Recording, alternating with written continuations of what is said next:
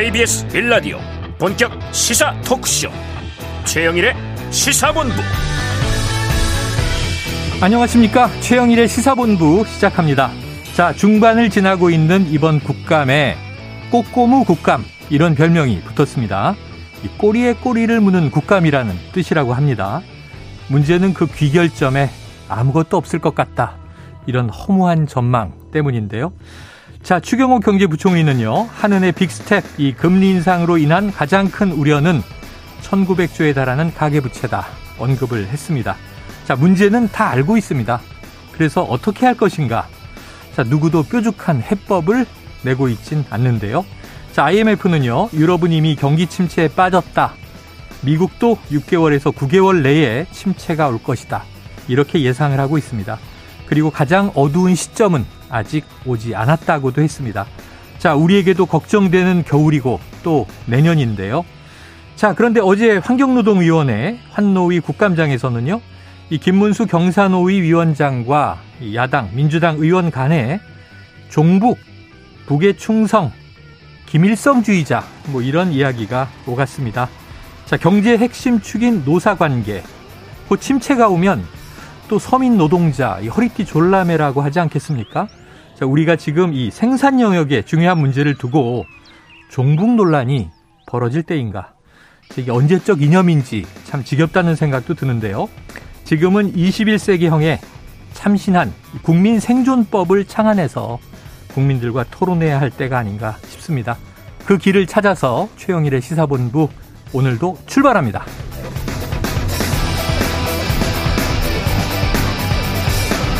네, 1부에서는요, 오늘의 핵심 뉴스를 한입에 정리해드리는 한입뉴스 기다리고 있고요. 2부에서는 각설하고 시즌2 그리고 경제본부가 준비되어 있습니다.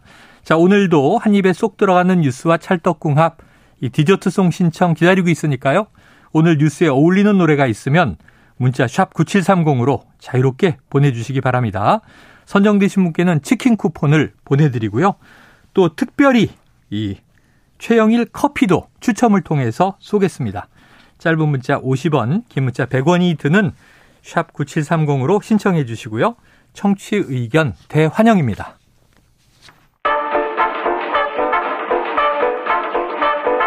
최영일의 시사본부 한입뉴스 네, 오늘 목요일이죠. 오창석 시사평론가 박정호 오마이뉴스 기자와 한입뉴스 시작해 보겠습니다. 두 분 어서 오세요. 안녕하십니까. 야, 좀 국감에 좀 지치세요? 국감에 이슈가 굉장히 쏟아져 나오죠. 네, 뭐 뉴스가 계속해서 나오고 있고 또 이게 네. 꼬리에 꼬리를 문 아까 말씀하셨듯이 네. 여러 가지 논란이 되고 있어가지고 예. 뭐 취재하는 기자들도 그렇고 국민들도 보면서 좀 피로감 좀 있을 것 같습니다. 네, 이게 꼬꼬무 이슈도 있고 네. 또 꼬꼬무 이 뭐라 그래나 인물도 있고 아, 예. 사람이 사람을 덮어버려요. 네. 꼬꼬무 막말도 있어요. 네, 막말이 그렇습니다. 막말을 덮고 있어요. 자, 첫 번째 이슈부터 들어가 보죠. 예, 중요도부터 윤석열 대통령 지금 이게 북한의 도발 확장 억제 관련해서 다양한 가능성을 따져보고 있다. 어떤 내용들이 있을까요? 네, 지금 윤석열 대통령이 뭐 그저께 도어 스태핑 한다면 오늘 이어서 어 이제 어제는 안 하고 오늘 도어 스태핑을 다시 했는데요. 특히 북한의 이제 도발에 대한 우리 정부 네. 대응 어떻게 할 것인지 여기에 대해 여러 얘기가 나오고 있거든요. 음. 보도도 이어지고 있는데 어, 오늘 같은 경우는 이제 조선일보가 어, 정부가 이제 북한이 7차 핵실험을 했을 때 한국이 미국 전술핵을 공유하는 수준으로 확장 억제를 강화하자고 미측에 요청한 것으로 알려졌다. 네네. 이렇게 보도를 했어요. 음. 그래서 이걸 가지고 기자들이 윤 대통령한테 물어봤는데요. 어, 거기에 대해 윤 대통령은 지금 우리 국내와 미국 조야의 확장 억제 관련 다양한 의견들이 나오고 있는데 잘 경청하고 다양한 가능성을 꼼꼼하게 따져보고 있다. 이렇게 답을 했습니다. 네. 그러면서 이런 안보 사항을 대통령이 공개 확인하거나 명시적으로 답변하는 것은 어렵다 이렇게 설명을 했는데 네. 사실 뭐 그저께 얘기했던 답변과 대동소이합니다. 음. 어, 그저께도 이 미국과 그러니까 우리나라 미국 조야 여러 의견을 잘 경청하고 따져보고 있다 이렇게 언급한 가 있거든요. 그러니까 이 전술핵 배치나 아니면 여러 가지 방안에 대해서 다 아, 테이블에 올려놓고 보고 있다 이렇게 해석할 수가 네. 있겠습니다. 네. 자 다양한 방법을 다 고민하고 고안하고 또 동맹과 이제 협조를 구하는 거는 당연한 일이고 좋은 일인데 네. 지금 이제 여기서 딱 귀에 들어온 게 조선일보 보도 전술핵 배치 수준으로 확장할 음. 것을 미국에 요청했다. 지금 전술핵 배치가 지금 뜨거운 감자가 돼 있어요. 네. 자, 이게 지금 뭐 또 우리나라 전문가들도 그렇고 미국 음. 쪽의 전문가들도 그렇고 실현 가능하냐 하는 논란도 있거든요. 네. 지금 어떤 의견들이 나오고 있나요? 일단은 뭐 미국 쪽에 이제 의견을 좀 전달해 드리면요. 네. 자유아시아 방송에 따르면 브루스 베넷 랜드 연구소 선임 연구원이 이같이 이야기를 남겼습니다. 북한이 쉽게 공격할 수 없는 곳에 무기들을 두는 것이 더 나을 것이다. 아. 한국에 만약에 핵무기를 두면 북한의 집중 표적이 돼서 효과적이지 않다라고 어. 지적을 네네. 남겼고요. 또 로버트 랩슨 전 주한 미국 대사 대리는 전술핵 재배치가 한반도의 긴장을 크게 고조시킬 수 있는 조치로 보여질 것이다라고 음. 하면서 북한의 오판과 대응의 위험을 높일 뿐 거의 득이 되지 않을 것이다라고 네. 얘기했습니다. 또 프랑크 엄 미국 평화연구소 선임연구원 역시 전술핵 재배치는 한반도 비핵화 목표에서 벗어나는 것이기 때문에 정치적 논쟁이 일어날 것이다라고 하면서 네네. 미국이 이미 핵 우산, 재래식 무기, 미사일 방어 등을 통해서 확장 억제를 제공하고 있다라고 강조를 하고 있습니다. 음. 그리고 또 하나 있는데요. 게리 세이모 전 백악관 대량살상 무기 조정관은 미국 정부는 전술핵 재배치를 한국의 확장 억제를 제공하는 최선의 방안으로 생각하지 않는다라고 하면서 음. 워싱턴 조야에서는 전술핵 재배치가 논란이 많은 한국 국내 정치 문제로 대두되고 네. 이것이 한미 동맹도 논란에 빠뜨릴 것을 우려하는 사람들이 있다라고 전했습니다. 네. 그러니까 전체적으로 미국의 수많은 연구원과 전문가들이 좋지 않은 방향이다, 좋지 않은 방법이다라고 얘기를 하고 있고 저는 제일 처음 소개해드렸었던 브루스 베넷 선임 연구원의 이야기. 음. 만약에 전술핵 재배치를 승인을 한다 하더라도 만약에 어떠한 지역에 배치를 할 거잖아요. 그럼 네. 북한이 만약에 무력 도발을 감행했을 경우에 그런 일이 없어야겠지만 그 지점을 먼저 공격하지 않을까요? 그러니까 이게 굉장히 위험하다는 거죠. 그러니까 이게 지금 개념적인 얘기로 나올 때는 음. 여러 가지 뭐 효과가 있을까 없을까 이런 이제 논의를 할 수 있지만 토론이 네. 가능하지만 지금 말씀하신 대로 만약에 실제 재배치 음. 그럼 이게 배치되는 곳도 기밀이어야 하지만 네. 지금 사드 같은 경우에 다 그냥 공개하고 입지 선정하잖아요. 네. 그럼 주민들이 음. 우리 동네에 지금 전술핵이 배치되는 것을 또 어떻게 대해야 할 것인가? 음. 이런 뭐 국내의 또 갈등 문제도 있고요. 네. 또 북한인에게 이게 정말 유효한 것인가의 문제도 있고요. 네. 한미 동맹에 또 이게 음. 득이 되나 실이 되나 문제도 있고 따질 게 너무나 많군요. 네. 근데 그저께 대통령의 발언, 뭐 오늘 발언 놓고 보면 여러 가지 이 상황을 좀 보고 있다 이렇게 해석할 네네. 수가 있는데 네. 약간 좀 구체적으로 보면은 다른 점이 있어요. 예. 그저께는 이 미국 조야의 여러 의견을 잘 경청하고 따져보고 있다라고 얘기를 했는데 음. 오늘은 이 어떻게 보면은 이 다양한 의견들이 나오는데 잘 경청하고 다양한 가능성을 꼼꼼하게 따져보고 있다. 네네네. 네, 네. 그러니까 이게 좀 한 단어 가능성이라는 게 추가가 된 상황이에요. 그래서 음. 오히려 더 이 전술핵 재배치 아니면 전술핵 재배치가 어렵다면 이 실질적인 핵 공유 방안까지는 네네. 뭐 적극적으로 고민하고 있는 게 아니냐 이런 해석도 나오고 있거든요. 그러니까 전술핵 재배치는 아까 말씀하신 것처럼 네. 뭐 지역 주민들의 걱정이나 우려가 크기 때문에 미국의 이런 핵 탑재, 뭐 잠수함이나 항공 모함 이런 것들이 우리 이제 주변에 동해나 이런 곳에 이제 아, 순환 상시적으로 음. 배치가 되면서 어 핵을 공유하고 있는 그런 상황까지 그건 좀 갈 수가 있는 게 아니냐 이런 얘기도 나오고 있습니다. 네. 참 이게 정치 용어들을 얘기하다 보면 좀 이제 옛날에는 익숙하게 쓰던 말인데 지금 또 신세대에게는 좀 낯선 이야기들이 있어요. 조야. 아. 미국 조야의 반응을 살피고 있다. 대통령 발언 중에 조금 이제 어, 어려운 한자들이 가끔 나와요. 네. 근데 요게 무슨 뜻이냐 보면 이제 조정, 음. 조정도 옛날 말이죠. 아, 그리고 옛날에 이 조정의 대소실려 이렇게 할 때 사극에서 나오는 사극에서 사극에 나오죠. 그렇죠. 그리고 이제 민간까지 통틀어서 야, 예. 음. 미국 내에 미국 정가와 그러니까 음. 이제 민간의 반응을 두루두루 살펴본다. 이런 이제 표현인 것 같습니다. 자, 확장 억제 관련해서 이제 다양한 가능성을 따져보고 있다. 그 전에 이제 미국 조야의 의견들을 음. 살펴보고 있다. 이런 얘기였는데 조금씩은 어쨌든 분위기가 흘러가는 것이 지금 미국 쪽 아까 시각은 이거 국내 정치, 한국 네. 내부에서의 논란 아니냐. 음. 한미 관계에는 이게 또는 이제 대북 정책으로는 그렇게 실효성이 없다라는 의견들을 이제 모아주셨지만 지금 정진석 비대위원장이 집권 여당의 당 대표급이잖아요. 네. 네. 그런데 이제 이 핵 그 비핵화 선언을 파기한다 이런 얘기도 하고 있고 음. 그래서 지금 여러 가지로 그렇게 되면은 문제가 뭐냐면 전술핵을 한반도에 배치하는 순간 북한을 핵 보유국으로 인정해야 되는 음. 네. 아주 복잡한 또 이건 이제 국제 외교적 문제가 그렇죠. 생길 수 있죠. 네. 다른 부분이긴 한데 그 사드 배치를 할때 음. 북한을 방어하기 위한 북한에 대응하기 위한 것이다라고 이야기를 남겼지만 중국이 굉장히 기분이 나빠했었죠. 실질적으로 그것 때문에 무역 보복도 중국을 개항한 것이 아니다 그랬죠. 네, 무역 보복도 시작됐었던 것인데 만약에 전술핵 재배치가 실제로 일어난다면 음. 중국은 아 고지고대로 북한을 대응하기 위한 것만으로 쓰이겠구나라고 네네. 생각할지 음. 아니면 한미 동맹을 거점으로 중국까지도 위협을 하고 있는 것인지 여러 가지 해석이 나올 수가 있습니다. 그럼 중국 입장에서는 어 우리 동맹국인 북한을 보호하기 위해서 우리도 조금 더 전진하겠다. 라든지 이런 음. 얘기가 나올 수가 있는 거예요. 전체적으로 흔히 말해서 핵 도미노라는 표현을 쓰잖아요. 네. 한쪽 국가에 없던 국가에 만들기 시작하거나 배치하기 시작한다면 주변에 있는 국가들은 불안해서 우리도 한다, 우리도 한다라고 얘기할 수밖에 없습니다. 굉장히 위험한 발상입니다. 자, 위험하다. 여기 또 중국이 혹시 미국이 한반도에 중국을 겨냥한 전술핵을 배치하는 거 아니야? 이러면은 이제 일이 커지죠. 복잡해지죠. 그리고 네. 또 미국도 지금 그런 생각을 안 하고 있는데 우리가 음. 자꾸 핵 배치를 요청하게 되면 미국에서도 아 그래 그럼 이거는 이제 우리는 대북이 아니라 대중국 전략으로 의미가 있겠네라고 또 발상의 음. 전환이 이루어지는 순간 네. 일이 또 엉뚱하게 흘러갈 수도 있어요. 한번 네. 지켜보도록 하죠. 이게 참 신중해야 할 그런 문제인 것 같습니다. 어, 이런 소식이 있네요. 일전에 이제 현무2 낙탄 사고 어, 이야기가 시끌시끌했는데 음. 그 다음에 이제 에이테크스를 발사했잖아요. 그렇습니다. 그런데 여기도 또 실패가 있었어요. 네, 그러니까 11시에 현무 어, 쐈을 때 네. 그게 낙탄이 되면서 뒤로 날아갔죠. 네, 바로 에이테컴스를 쏘지 않고 한 2시간 지난 다음에 쐈죠. 네. 우리 군과 주한미군이 에이테컴스 두 발씩 이게 전략 지대지 미사일인데요. 음. 이총 네 발을 동해상으로 발사했습니다. 그러면 우리 군이 두 발, 미군이 두 발. 그렇습니다. 네. 그런데 우리 군이 쏜 두 발 중에 한 발이 160여 킬로미터 떨어진 동해상 가상의 표적을 향하다가 음. 갑자기 추적 신호가 끊어졌어요. 네.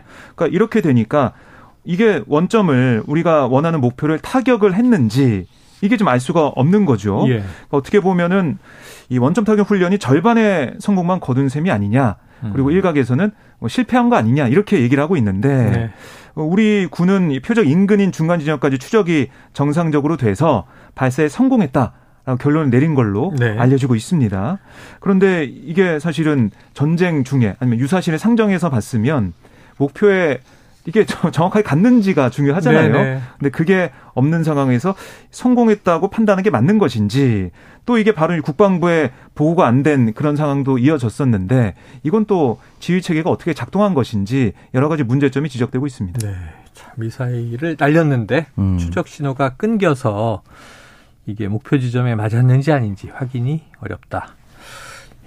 참 이게 여러 가지 문제들이 크고 작게 나타나고 이거 있네요. 이유를 꼭 밝혀내야 합니다. 네네. 이제 이거는 뭐 딱 전 이 정권의 잘못이다라고 몰아가기 위해서 뭐 야당 측에서도 이 사안만으로 공격을 하진 않았으면 좋겠다라고 음. 말씀을 드리는데 그 이유가 뭐냐면 현무가 지금 낙탄한 게 벌써 세 번째라고 네네. 말씀을 드렸었고 지금 에이테크스도 그렇고 이 부분에 대해서 단순한 군의 기강 회의인가 여기서 말하는 군의 기강 회의라는 것은 발사 직전에 모든 걸 다 점검을 합니다.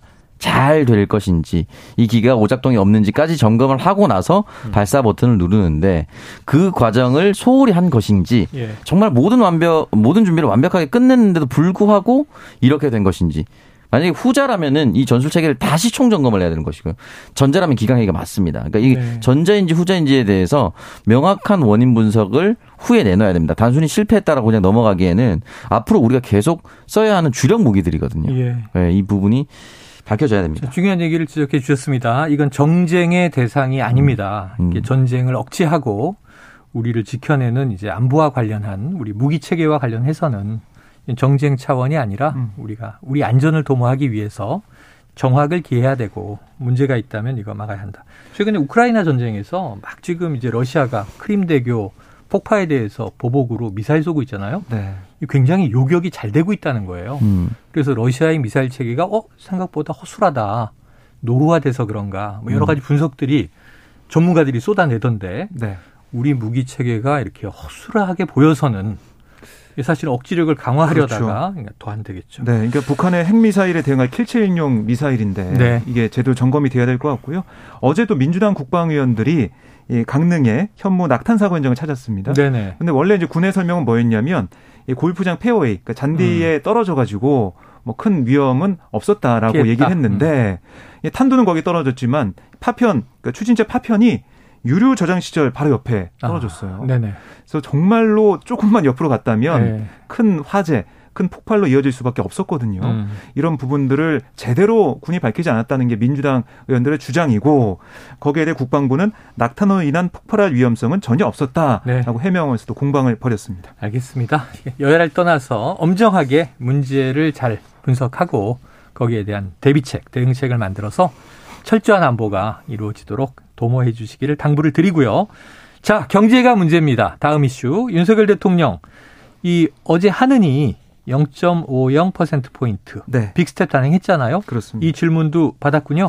네, 윤 대통령이 오늘 출근길 이 모두 발언을 통해서 먼저 얘기를 했습니다. 아, 먼저 이야기를 했군요. 네, 그래서 이 빅스텝 단행한 것을 거론하면서 금리 인상에 따라 주택담보부 채무자라든가 가계 기업의 재무적 고통이 늘었다. 음. 이분들이 부실화되거나 도산하는 일이 없도록 정부가 적절한 신용 정책을 잘 만들어서 관리해 나가겠다라고 설명을 했고요. 아, 또 이제 위기는 과장돼서도 안 되고 방치돼서도 안 된다 이렇게도 강조를 했습니다. 늘 거기에 알맞은 파악과 관리가 필요하고 정부가 실물 경제를 탄탄하게 관리해 나가고 우리의 보유 외환이 불필요한데 나가지 않도록 잘 관리하도록 최선을 다하겠다 이렇게 얘기를 했고요.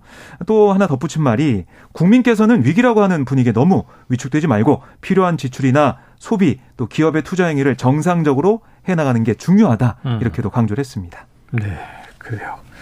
자, 위축되지 말고 정상적으로 해나가라. 음. 그런데 이제 각 나라 정부에 네. 지금 권고하고 있는 이제 국제 경제 기구들의 이야기는 딱 두 음절이에요. 긴축이더라고요. 아, 네. 그 우리 정부도 지금 긴축 국면으로 음. 접어들었고 음. 지금 이미 겨울철 대비해서 에너지 절약에 대한 캠페인들이 막 나오고 있어요. 음. 네. 그런데 소비를 지갑을 좀 많이 닫을 텐데 어떡하죠? 그러니까 이게 위축되지 말라고 하는데 음. 계속 위축이 되고 있습니다. 네네. 어, 괜히 뭐, 뭘 하나 사더라도 음. 걱정을 하게 돼요. 아, 네. 이자가 얼마 늘었지? 어, 어 이, 게더 늘어날 텐데 이렇게 생각을 하게 돼서 결국에는 예, 금리 인상 불가피면이 있다곤 하지만 이 위축되지 않도록 정부가 어떤 정책을 펼치느냐 네네. 또 어떤 재정 정책을 만들어서 음. 국민들이 아 그래 금리 올랐지만 정부가 이 정도 이렇게 챙겨주고 이렇게 재정을 풀고 한다고 하니까 위축, 위축 되지 말자 이렇게 가는 게 어떻게 보면 원인과 결과가 맞는 건데 음. 국민들한테 위축되지 말라라는 말뿐으로만 가게 된다면 네네. 이거는 국민한테 박수를 못 받을 것 같아요. 경각심을 정부가 계속해서 줄 필요는 저는 있다고 보면서도. 네. 그래도 소비할 사람들은 다 소비한다라고 저는 느꼈던 게 아. 지난주에 여의도 불꽃축제 105만 명이 다녀갔어요. 네네네. 105만 명이 다녀가고 네네. 3년 전에 마지막으로 열렸던 쓰레기 배출량이 45톤이었는데 이번에 50톤이 나왔다는 거 아니겠습니까? 아. 소비를 더 많이 한 거예요. 네네. 뭘, 뭘 버렸다는 것은 뭘 사왔다는 건데. 예. 그래서 경각심은 저는 분명히 가져야 된다고 정부에서 계속해서 아. 얘기하고 또 거기에 대해서 피해를 받아서 버틸 수 있는 사람이 못 버티는 상황까지 간다면 그걸 또 보조해 줄 것을 얘기하되 국민들이 현명하게 잘 판단하실 거라고 생각합니다. 아, 근데 일본이 관광이 빗장을 확 풀었잖아요. 그러니까 지금 일본 여행 수요가 확 몰리는데 그렇습니다. 이건 지금 국내 내수 경기에 도움이 되기보다는 음. 일본 경기에 도움이 될 거 아니에요. 네. 지금 이제 물론 이제 그동안 3년간 옥죄였던 여행, 특히 또 가까운 나라 여행들은 네. 묘미가 분명히 있습니다만 음. 그런데 좀 이래저래 걱정들이 됩니다. 한번 생각해 보죠. 자, 지금 12시 39분을 지났습니다. 이 목요일 점심시간 교통 상황 알아보고 이어가도록 하겠습니다. 교통정보센터의 유하영 리포터 나와주세요. 네, 고속도로는 돌발 구간이 있습니다. 제2경인고속도로 인천 방향 하객대교 부근 2, 3차로에서 사고 났는데요. 3중 추돌 사고고요. 화물차가 옆으로 넘어져 있습니다. 조심해서 지나셔야겠습니다. 정체 구간도 있습니다. 수도권 제순환고속도로 경기 서쪽 송내를 중심으로 밀리는데요. 양방향 5km씩 속도 떨어지고요. 구리에서 판교 방면은 구리부터 상해까지 8km 어렵습니다. 경부고속도로 부산 방면 오산 부근 공사는 조금 전에 마무리가 됐는데요.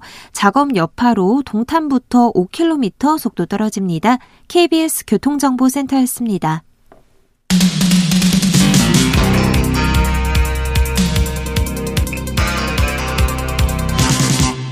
최영일의 시사본부. 네, 청취자 8090님, 어제 생각지도 않았는데 커피 쿠폰 주셔서 감사합니다. 매일 듣고 있는 찐 청취자입니다. 감사드리고요. 자, 이번 주 화요일부터 커피 쿠폰을 저희가 막 쏘고 있습니다. 이른바 최영일 커피.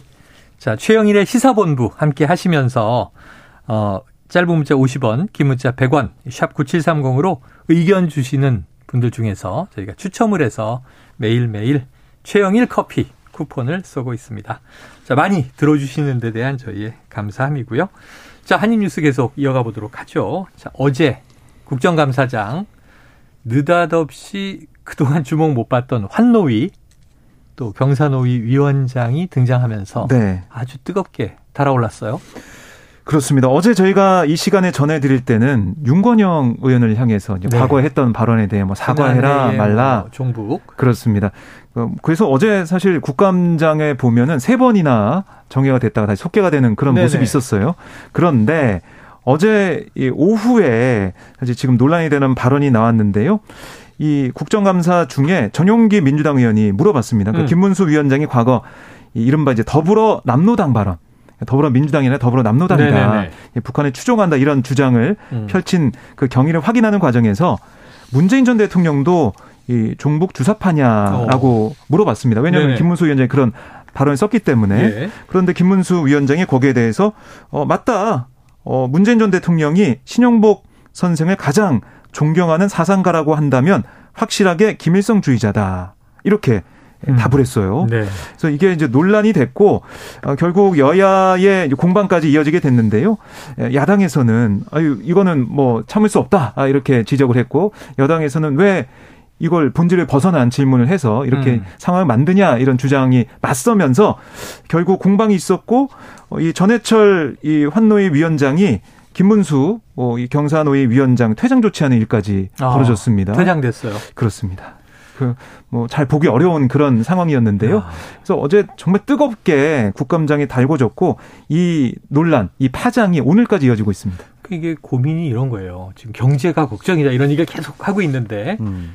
경사노위 위원장은 경제사회 발전 노사정위원회 위원장으로 우리나라의 노동계와 또 재계, 기업계와 음. 그 정부 입장을 잘 조율해서 이제 사회적 대타협을 만들어내야 하는 취지로 만들어진 자리거든요. 맞습니다. 근데 여기서 지금 색깔론 논쟁이 이 막 이어지고 있다가 퇴장까지 당하고 어떻게 되겠습니까? 이게 장관급 자리 장관급 자리죠. 네, 장관급 대통령 자리인데. 직속입니다. 사실은 굉장히 중요한 말씀하셨던 대로 굉장히 중요한 자리임에도 불구하고 장관급 이지만 장관이 아니다 보니까 네. 뭔가 한발 비껴나 있는 것처럼 보입니다. 음. 제가 이 말씀 드리는 이유가 뭐냐면 이런 발언을 현 여당이 국민의힘 최고위원회 해도 사퇴하라고 압박을 받을 정도의 아. 발언이라고 저는 생각이 들거든요. 네네. 지금 신영복 선생과 관련해서 문 대통령이 어느 정도의 그 존경심을 표했다고 똑같은 사람이다. 그리고 한 라디오에서는 그것과 이것은 다른 사안이다라고 얘기했음에도 불구하고 자신의 생각을 바꿀 어 바꿀 게 없다라고 얘기를 했거든요. 음. 이 이념 자체가 또는 가진 사고관 자체가 너무 낡아서 대타협의 자리를 잘 이끌어 나갈 수 있을까라는 생각이 듭니다. 왜냐면 한 사람의 생각을 한 사람을 어떠한 사람을 좋아한다라고 특정해서 찍어서 음. 이 사람은 잘못됐다라고 규정하고 있지 않습니까? 그렇다면 대타협의 장소에 가서 그 사람이 누군가를 좋아했다거나 또는 누군가와 친하다는 이유로 그 사람과의 타협을 거부하는 사태도 벌어질 수 있다고 추측해 볼 수가 있는 네. 거예요. 네. 그런 부분에 있어서 저는 국민들이 우려해 볼 수가 있다라고 생각이 드는 것이고 신영복 선생이 이제 고인이 되긴 했었는데 우리 의원이 소주 마실 때 네네. 처음처럼 뭐 예. 이런 브랜드 있지 않습니까? 음. 그 필체가 신정복 선생님이 직접 쓴 거거든요. 아, 글씨체가. 그럼 그 네. 그술 마시는 사람도 다 이상하게 볼 수 있는 예, 것인가? 예. 그러니까 이 이런 식으로 확전을 하면 안 되는 거잖아요. 음. 예, 그렇기 때문에 이 발언에 대해서는 너무 21세기와는 동떨어져 있는 발언이 아닌가라는 네. 생각이 듭니다. 아 이거 약간 PPL이 될 수 있기 때문에 소주 이름은 못 들은 거로 하겠습니다. 소주는 여러 종류가 있습니다. 예, 예. 아, 선호들이 다르고요. 아, 어, 그리고 또그 시체 예. 이야기를 네. 이제 언급한 거고요. 네. 그리고 이제 오늘 아까 라디오 언급하셨는데 아침에 네네. 김문수 위원장이 라디오에 출연해 가지고 아, 오늘 아침 라디오에 그렇습니다. 뭐 사과할 생각도 없다라고 얘기를 했고 네? 어제 저녁엔 좀 사과하지 않았어요? 아, 그거는 윤건영. 그 윤, 윤건영 의원에 대한 그 발언 아, 네. 그 이후에 그러면 이후에 이게 벌어진 일이었습니다. 전 대통령이 김일성 주의자다. 네. 그러니까 또 벌어졌던 건데. 그렇습니다. 오늘 그- 아침에는 사과 용의가 없다. 없다고 라디오를 통해서 얘기를 했고요. 네. 그 신영복 선생의 그 사상 때문에 신영복 선생을 존경한다고 문 전 대통령이 말한 게 아니지 않냐. 음. 뭐 그렇게 이제 똑같이 등치시킬 수 없는 거 아니냐라는 네. 질문에 대해서도 아니라고 할 수 없다. 왜 아니라고 하냐 이렇게 반문한 모습도 보였고 또 하나 특히 이제 2019년 자유한국당 주최 토론회에서 김 위원장이 아, 문재인은 총살감이다. 이런 아, 발언한 네네. 부분이 있어요. 여기에 대해서 이것도 이제 논란이 너무 좀 불거졌었는데 발언 아닌가요? 그러니까 김문수 위원장의 해명은 뭐였냐면 박근혜 전 대통령 징역 22년, 뭐 이명박 대통령 17년. 이거는 굉장히 문제가 있다. 네.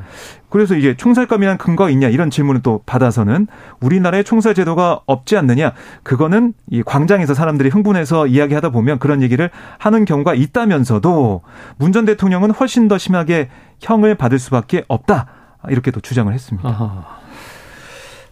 강한. 얘기를 하고 소신을 한노위 예. 환경노동위원회 경사노위 또이 노사정을 이제 관할 해야 되는 위원장의 이야기가 왜 이렇게 이제 남과 북 색깔론으로 올라가는지 안타까움이 있는데요.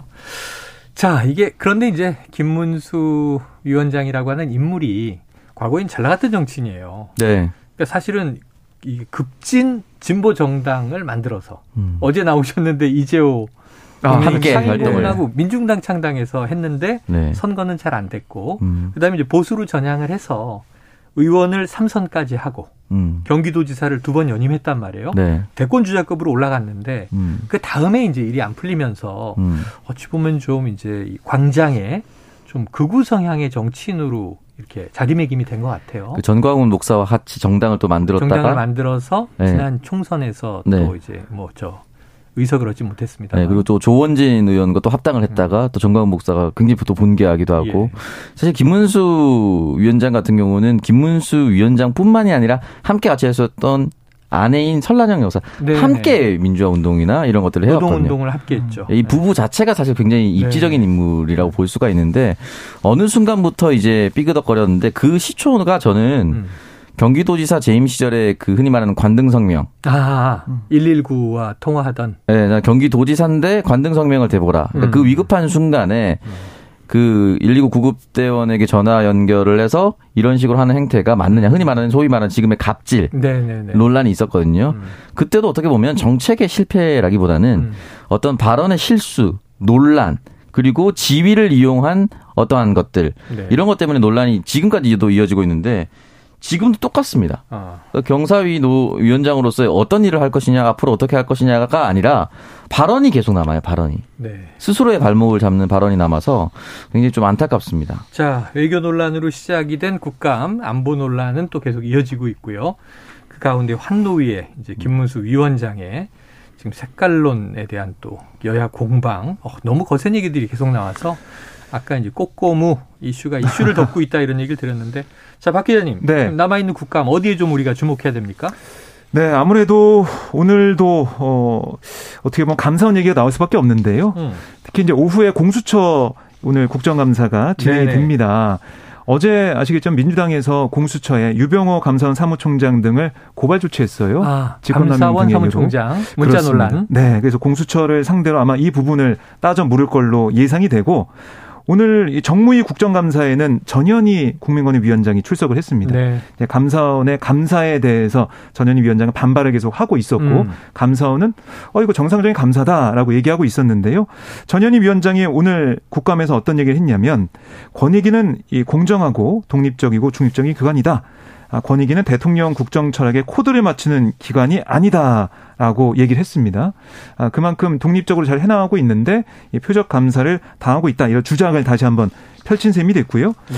그리고 오늘 또 보면은 MBC 이제 관련된 국감도 진행이 되고 있거든요. 네네. 과방위 국감에서는 이 방송문화진흥회 또 한국방송광고진흥공사에 대한 국감을 진행하고 있는데 이 MBC의 윤석열 대통령 이른바 아, 이 막말 보도 관련한 음. 이 공방도 지금 벌어지고 있는 상황이고요. 자막 조작이다 이렇게 얘기를 하고 그렇습니다. 있죠. 국민의힘은 이 편파 조작 방송이다.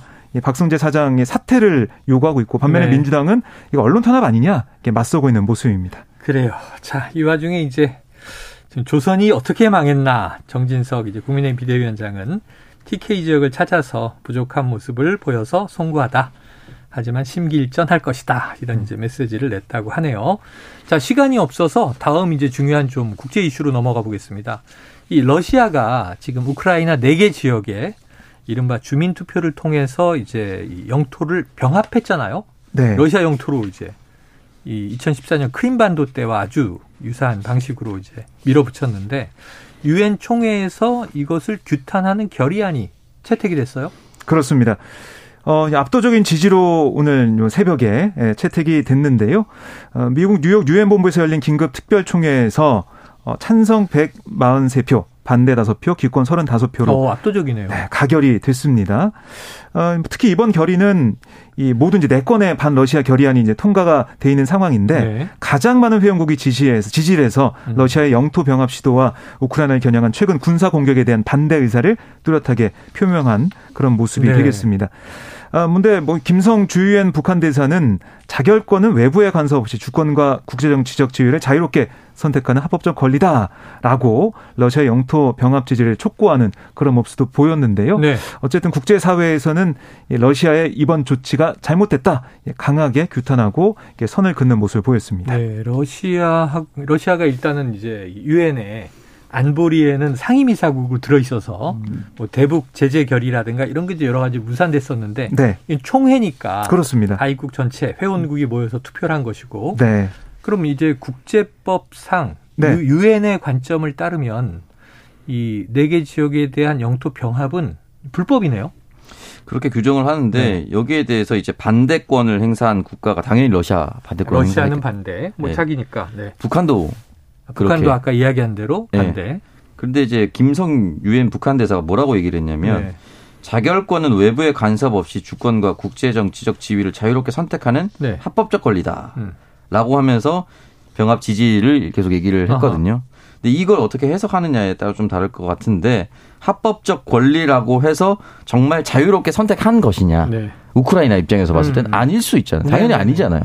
지금 뭐 전쟁 중이라 주민들 다 떠나 있고. 네. 그래서 러시아의 생각만 자유롭게 선택이 된 상황이기 네. 때문에 이 부분 좀 뜯어볼 필요가 있다는 것이고 러시아와 음. 북한은 반대표를 행사했지만 중국은 기권했습니다. 아, 중국은 기권이고 사실상 같은 진영에 있다라고 네, 보는 거죠. 네. 그래서 이게 저는 그래서 왼쪽에서는 러시아와 우크라이나, 오른쪽에서는 계속해서 음. 남북 또는 한미일 이렇게 고조되는 것이 네. 신냉전을 계속 부추기는 겁니다. 그러니까 음. 북중러는 여기 같은 진영에 서 있다고 말씀을 네, 드리고 네. 싶어서 제가 이렇게 말씀드린 겁니다. 그래요. 이게 사실 우크라이나 전쟁이 또 우리와 무관한 것이 아니다. 그 점을 이제 오창석 평론가가 짚어주신 음. 것 같습니다. 자, 오늘 한입 뉴스 여기서 정리하겠습니다. 박정호 기자, 오창석 평론가 수고하셨습니다. 고맙습니다. 고맙습니다. 자, 오늘의 디저트 송은요. 청취자 8479님. 회계학 전공을 가계부 쓰는 용도로만 쓰고 있네요. 물가 쌀벌합니다. 휴무인데 집에서 열무김치에 밥 비벼 먹습니다. 일주일에 한번 외식할 수 있게 물가 안정되어 멋진 아빠 되었으면 합니다. 아유, 치킨 쿠폰 드릴 테니까요. 오늘 잠깐이라도 멋진 아빠 돼주시고요. 자, 정은지의 하늘바라기 들으시면서 저는 입으로 돌아오겠습니다.